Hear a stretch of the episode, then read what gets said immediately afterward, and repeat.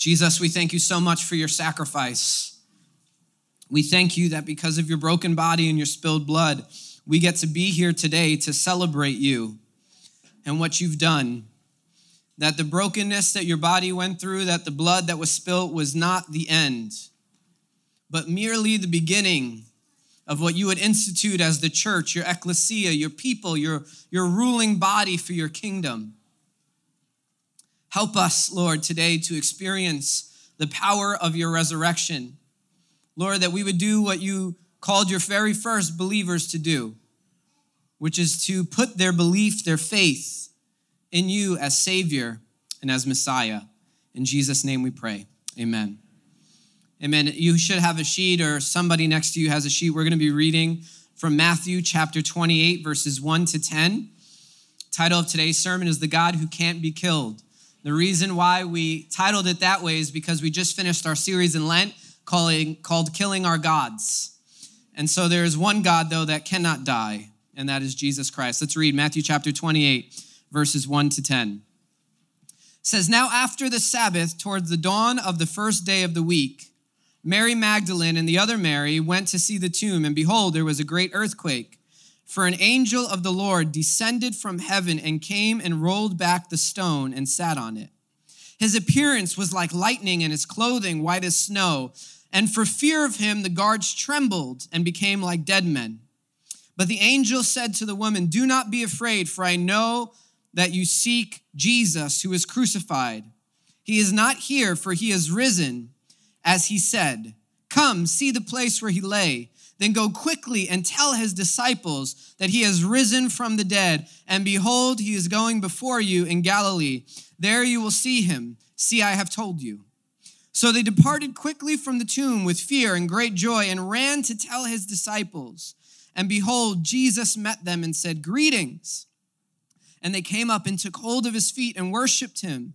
Then Jesus said to them, Do not be afraid, and go tell my brothers to go to Galilee and there they will see me. The word of the Lord. Amen. You know, as a society and as a people group, we are used to a life where everything leads to death. This is part of the human condition, this is part of human nature. Mary and Mary, as Matthew calls her, the other Mary, they go to the tomb to mourn because that's what you do for the dead. You go and you mourn. They had just finished preparing the body the day before. They embalmed it, they sent it in, and they were going the next day to prepare the, to pay their respects. This is nothing out of the ordinary. You know, many of us, when things are going well in our life, what is the thought that we naturally have? I wonder when everything is going to mess up and it's going to get worse. Now, why do we have that? Why is that such a normal part of our thinking and part of our life? Because we are used to a decaying world. We're used to everything that goes up must come down. We are used to a life where eventually everything will die. And so we translate that into every situation that we're in. And when something feels life giving, when something feels good, we wonder in the back of our mind, when is this going to come to an end? When is everything going to fall apart? In fact, some of us think so deeply this way that we self sabotage our relationships with other people, our, our jobs when things are going well, because we wonder, when are you going to cheat on me? When is my boss going to hate me? When is this person going to backstab me? And it becomes a self fulfilling prophecy in our life.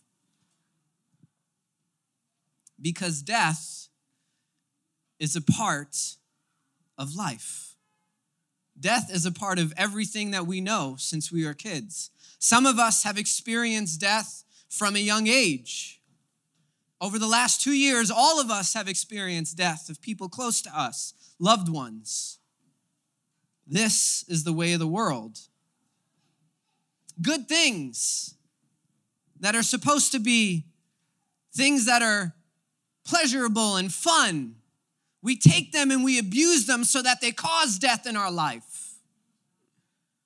We make good things, great things, things that we worship, things that we bow down to, things that we say, finally, I have found something good, and so we worship it. And what does that thing do to us? It kills us.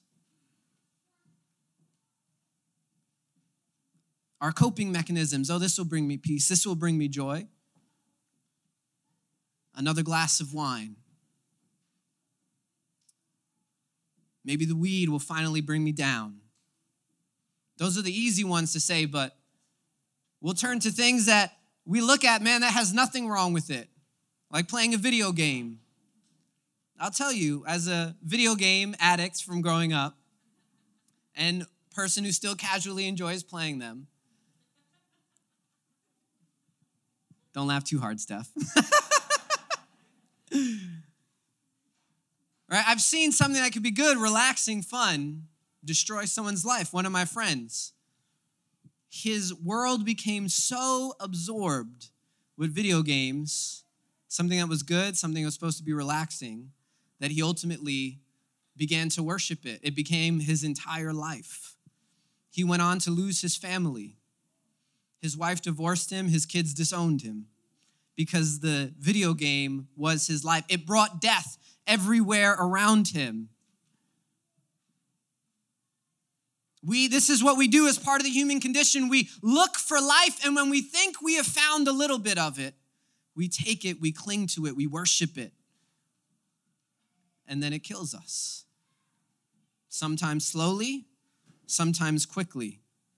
See, the reason for this is that is something that has become part of the world. In Romans chapter 6, 23, it says, The wages or the payment of sin is death. See, when Adam and Eve sinned in the garden, there was judgment that came upon not only all of humankind, but all of the world. Sin came into the world, and because of it, death came into the world. Where now sin and death occupy every space, not only the space of our hearts, but the space of our systems, the space of our world, the space of our governments, the space of our people groups. Sin has permeated everything so that we now know a world where everything leads to death has become commonplace and normal.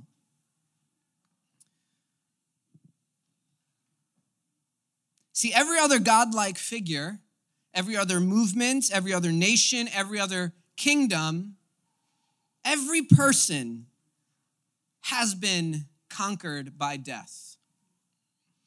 If we think of just a few, Buddha, Muhammad, Gandhi, conquered by death. These were people that were seen as great people to be worshiped, to take what they have said as sacred, but they died. And when they died, it was the end of their life. We look at great empires and nations like Rome and Persia and the Chinese dynasties. What happens? They have all come to an end. The Mongolian Empire, the greatest empire that ever existed, came to an end because everything dies. The human condition, sin and death, has permeated every space so that nothing can be perfect. Nothing can live forever. Nothing can go on forever. All of us one day will come to our ends. Our nation one day will come to its end. The world order that we know now will come to an end. Everything will come to an end. And so when Jesus dies, the reaction is the same. When Mary runs to the tomb, she is expecting what she has known her entire life to see a dead man in the tomb.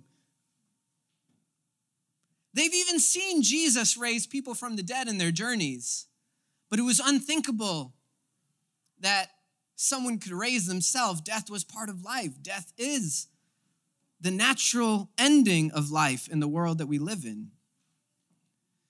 And so when Jesus dies, the reaction is the same many of us experience when something comes to an end or something has destroyed our life. The hope for the future is destroyed.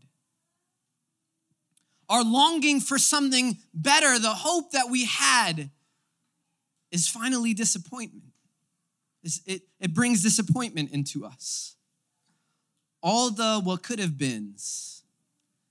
If there's any dreamers in the house, people that always think about the future, what could be, you know to experience, if you're old enough and mature enough, you've learned to come around to understand that I can't dream too far, too deeply. because I will probably be disappointed.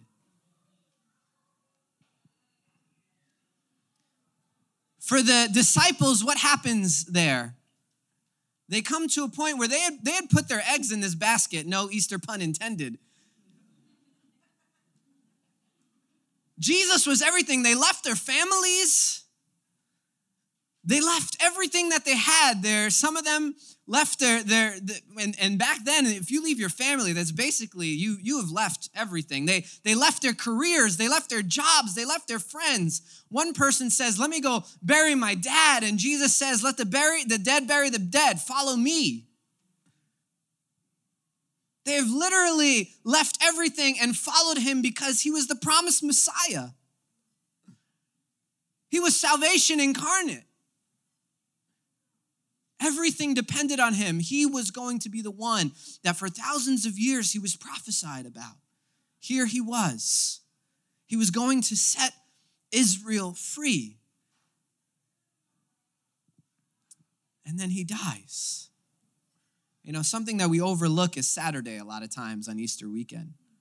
What the disciples must have been feeling on Saturday the depression, the shame of you ever you ever you ever fell prey to a marketing scam uh, MLM right? When you finally figure out you're a part of an MLM right? And after you talk to all your friends and all your family and maybe you got some money and then you realize like I've been duped.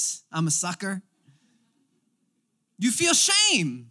Like ah and now you got to hang your head maybe you know, depending on how good you are with conflict, maybe you talk about it and say sorry to everybody. Maybe everybody just decides never to talk about it again. And in five or 10 years, there's that random comment of, remember when, what happened to that? It's like, uh, it's, the food is ready, right? Yeah. Right? They must have felt duped. Jesus went around saying that he was the Messiah. When Peter said, You are the Christ, he said, Yeah, you're right. When other people would proclaim he was the Christ, he would say, Yeah, but don't tell anybody. When he went into Jerusalem last week on Palm Sunday, he was declaring, I am the king. And so Saturday must have been a depressing day. A day full of shame, maybe anxious around their future. They had just given up everything, and that everything that they gave up, they felt was for nothing.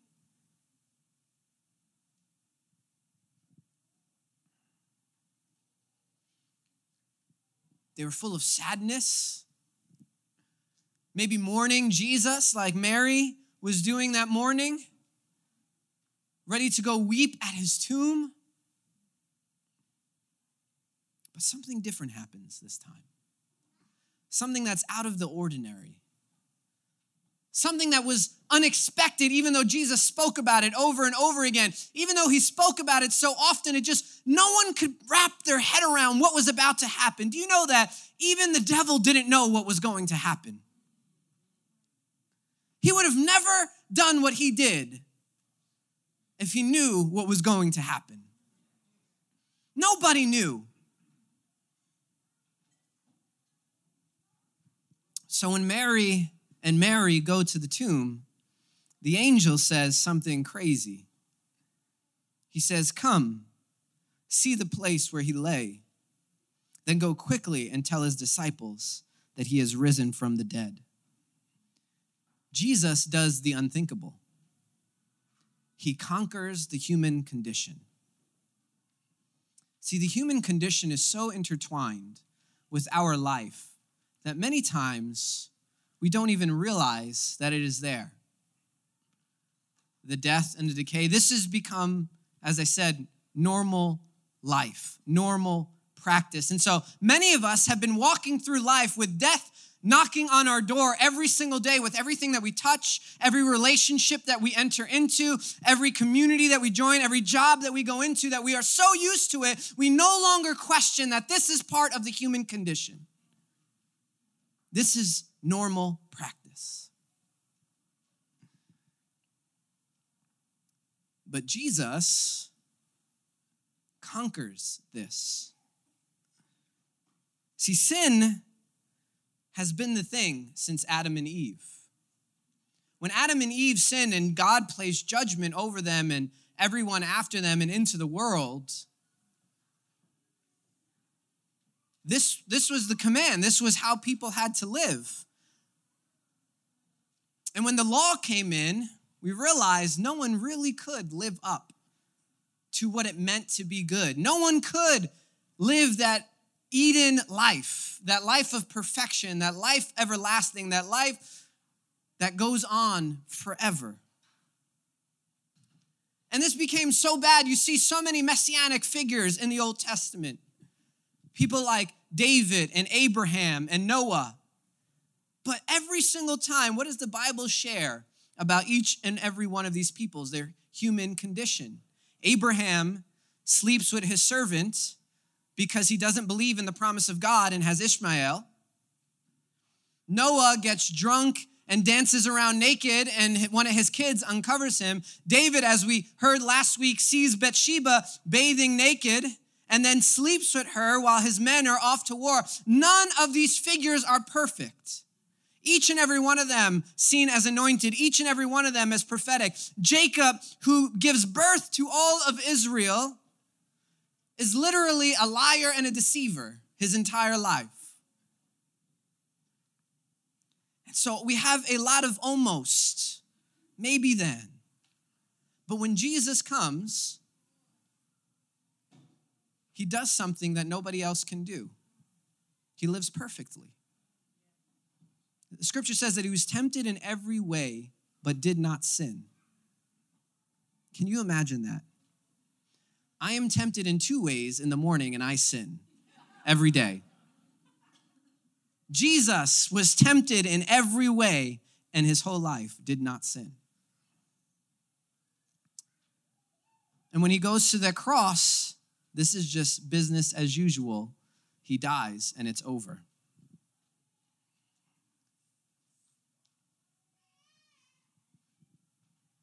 The hope that the Savior, the Messiah, the return to the presence of God, the return to Eden, the return of the kingdom of God here on earth as it is in heaven is lost. Israel would never be what they were called to be. Israel couldn't live up to the law, couldn't live up to being God's people on their own.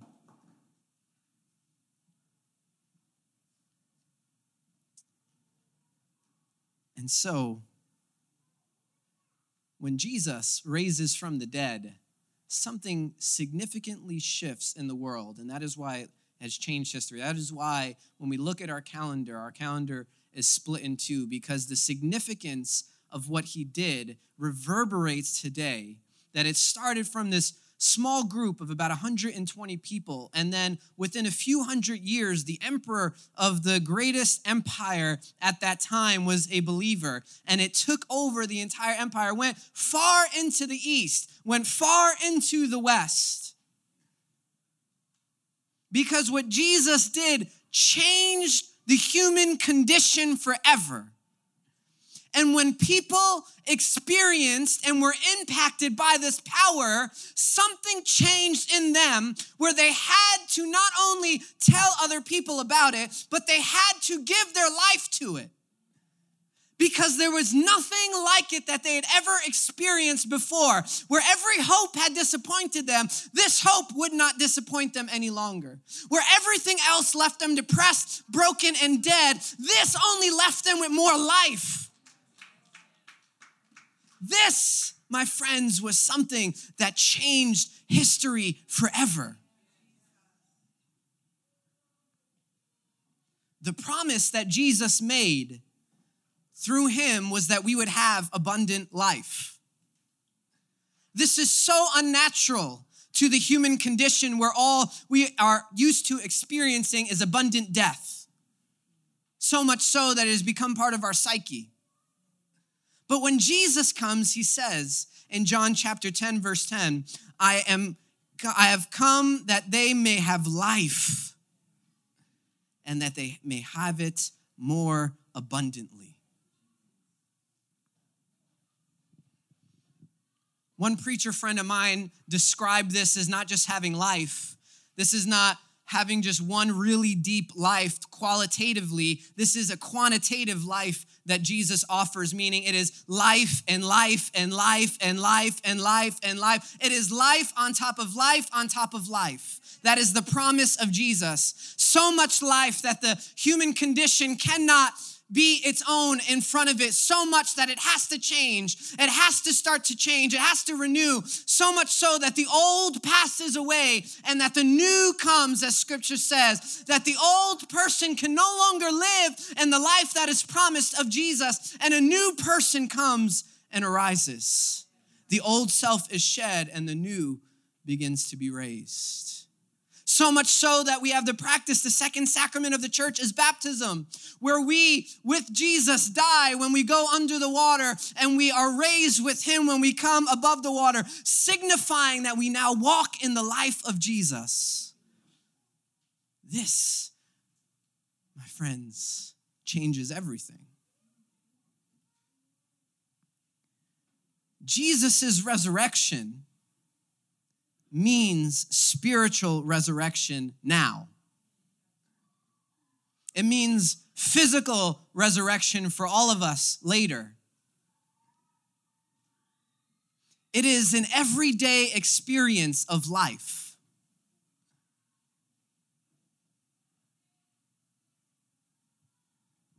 It is an everyday experience that no matter what my circumstances are, listen, the world is still, still, still full of sin.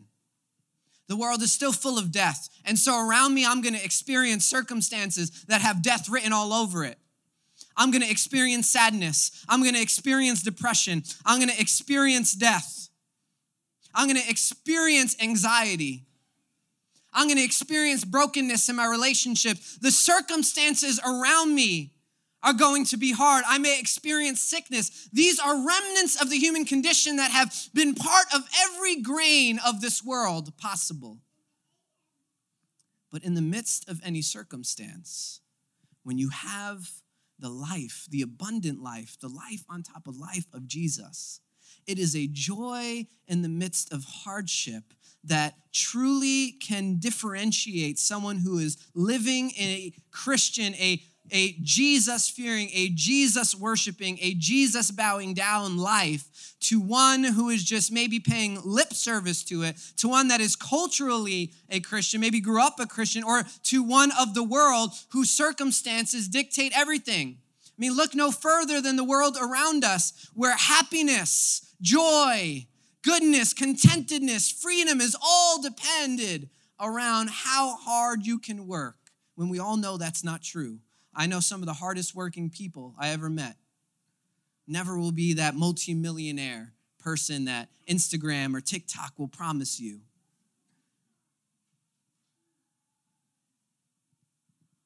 All around us, we have circumstances that lead to death. But the one who, as Jesus says, doesn't look back, the one that leaves everything and follows him. The one that says, Jesus, you are the only one that I will worship. All the other gods in my life I will kill. All the other high places in my life that I have bowed down to, I will remove those high places. When we look to Jesus alone, the promise is clear and the life after is clear that it is abundant in Him. That every time we experience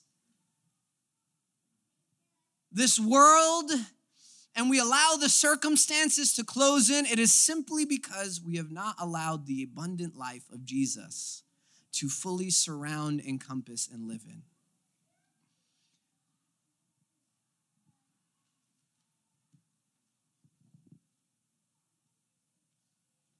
When you live in Jesus, there is joy.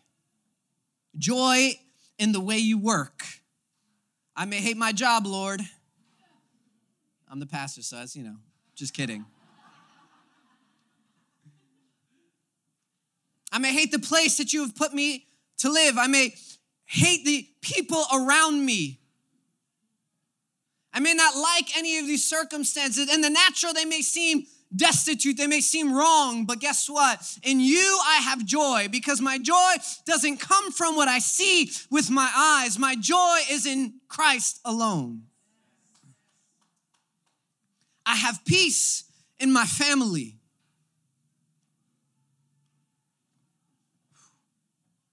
That would be a true testament to the resurrection of Jesus for many of us here.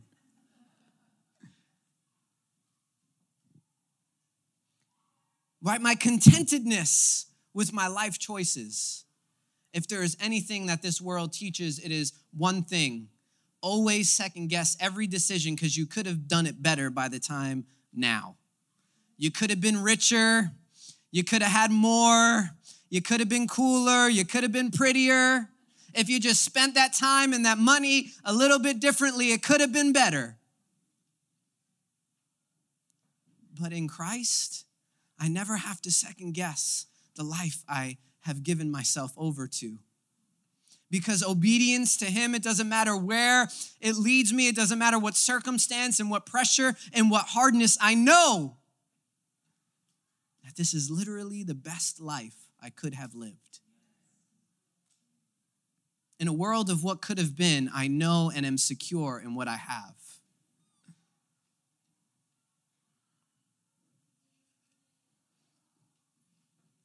Many of us may still be living like Jesus never rose. We are conquered by sin and miserable with no joy. We are not content in our life and our decisions. We have no peace in our mind and in our circumstances. We have been so captured by the human condition that it has become normal to live a life of sin and death, even if we know that Jesus has done what he's done. I want to encourage you today that the resurrection of Jesus, just like it has changed human history, should change your history. It should change your story forever.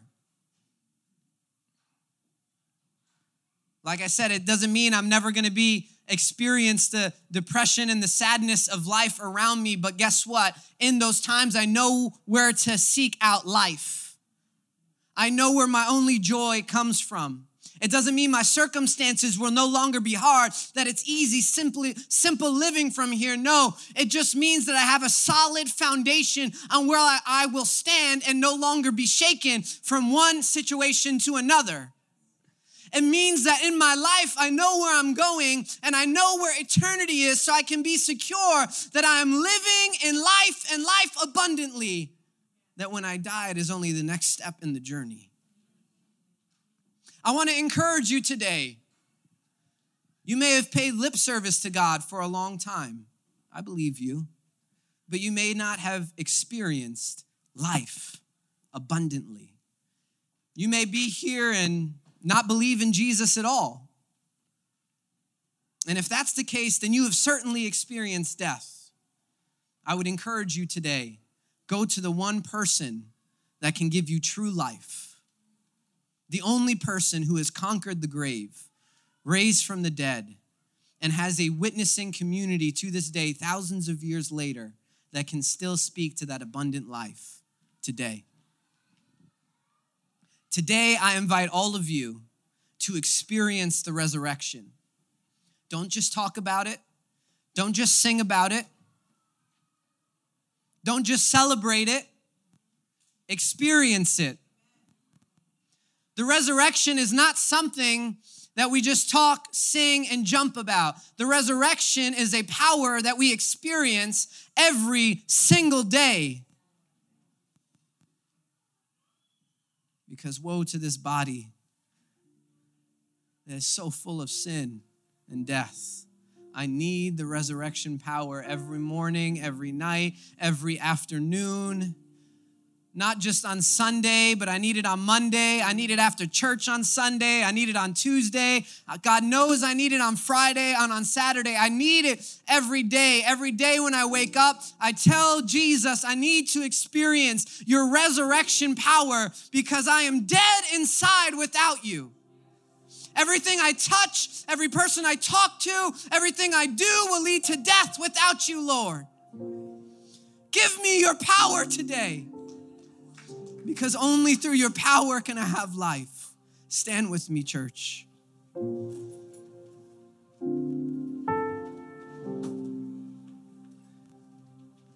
Life may not be er, easy, but it certainly will be meaningful and satisfying in Jesus. And so I invite you, give him all today. In your heart, make that decision. Jesus, I will go to you for resurrection life and resurrection power every morning, every midday, and every night because you are the only source that has life. You are the only well that I can drink from where I will never thirst again. You are the only one who is broken for me so that I could not experience the death that was destined for me and all those around me. You are the only one who has conquered the human condition once and for all. I never have to revisit it again because of you. Father, we invite your Holy Spirit now. And we thank you that when your Holy Spirit is here, your presence is here, your helper is here. That you would empower us to walk in your resurrection and in your abundant life that today we would come to the well of Jesus, that we would never thirst again. In Jesus' name we pray. Amen. Amen. Let's sing.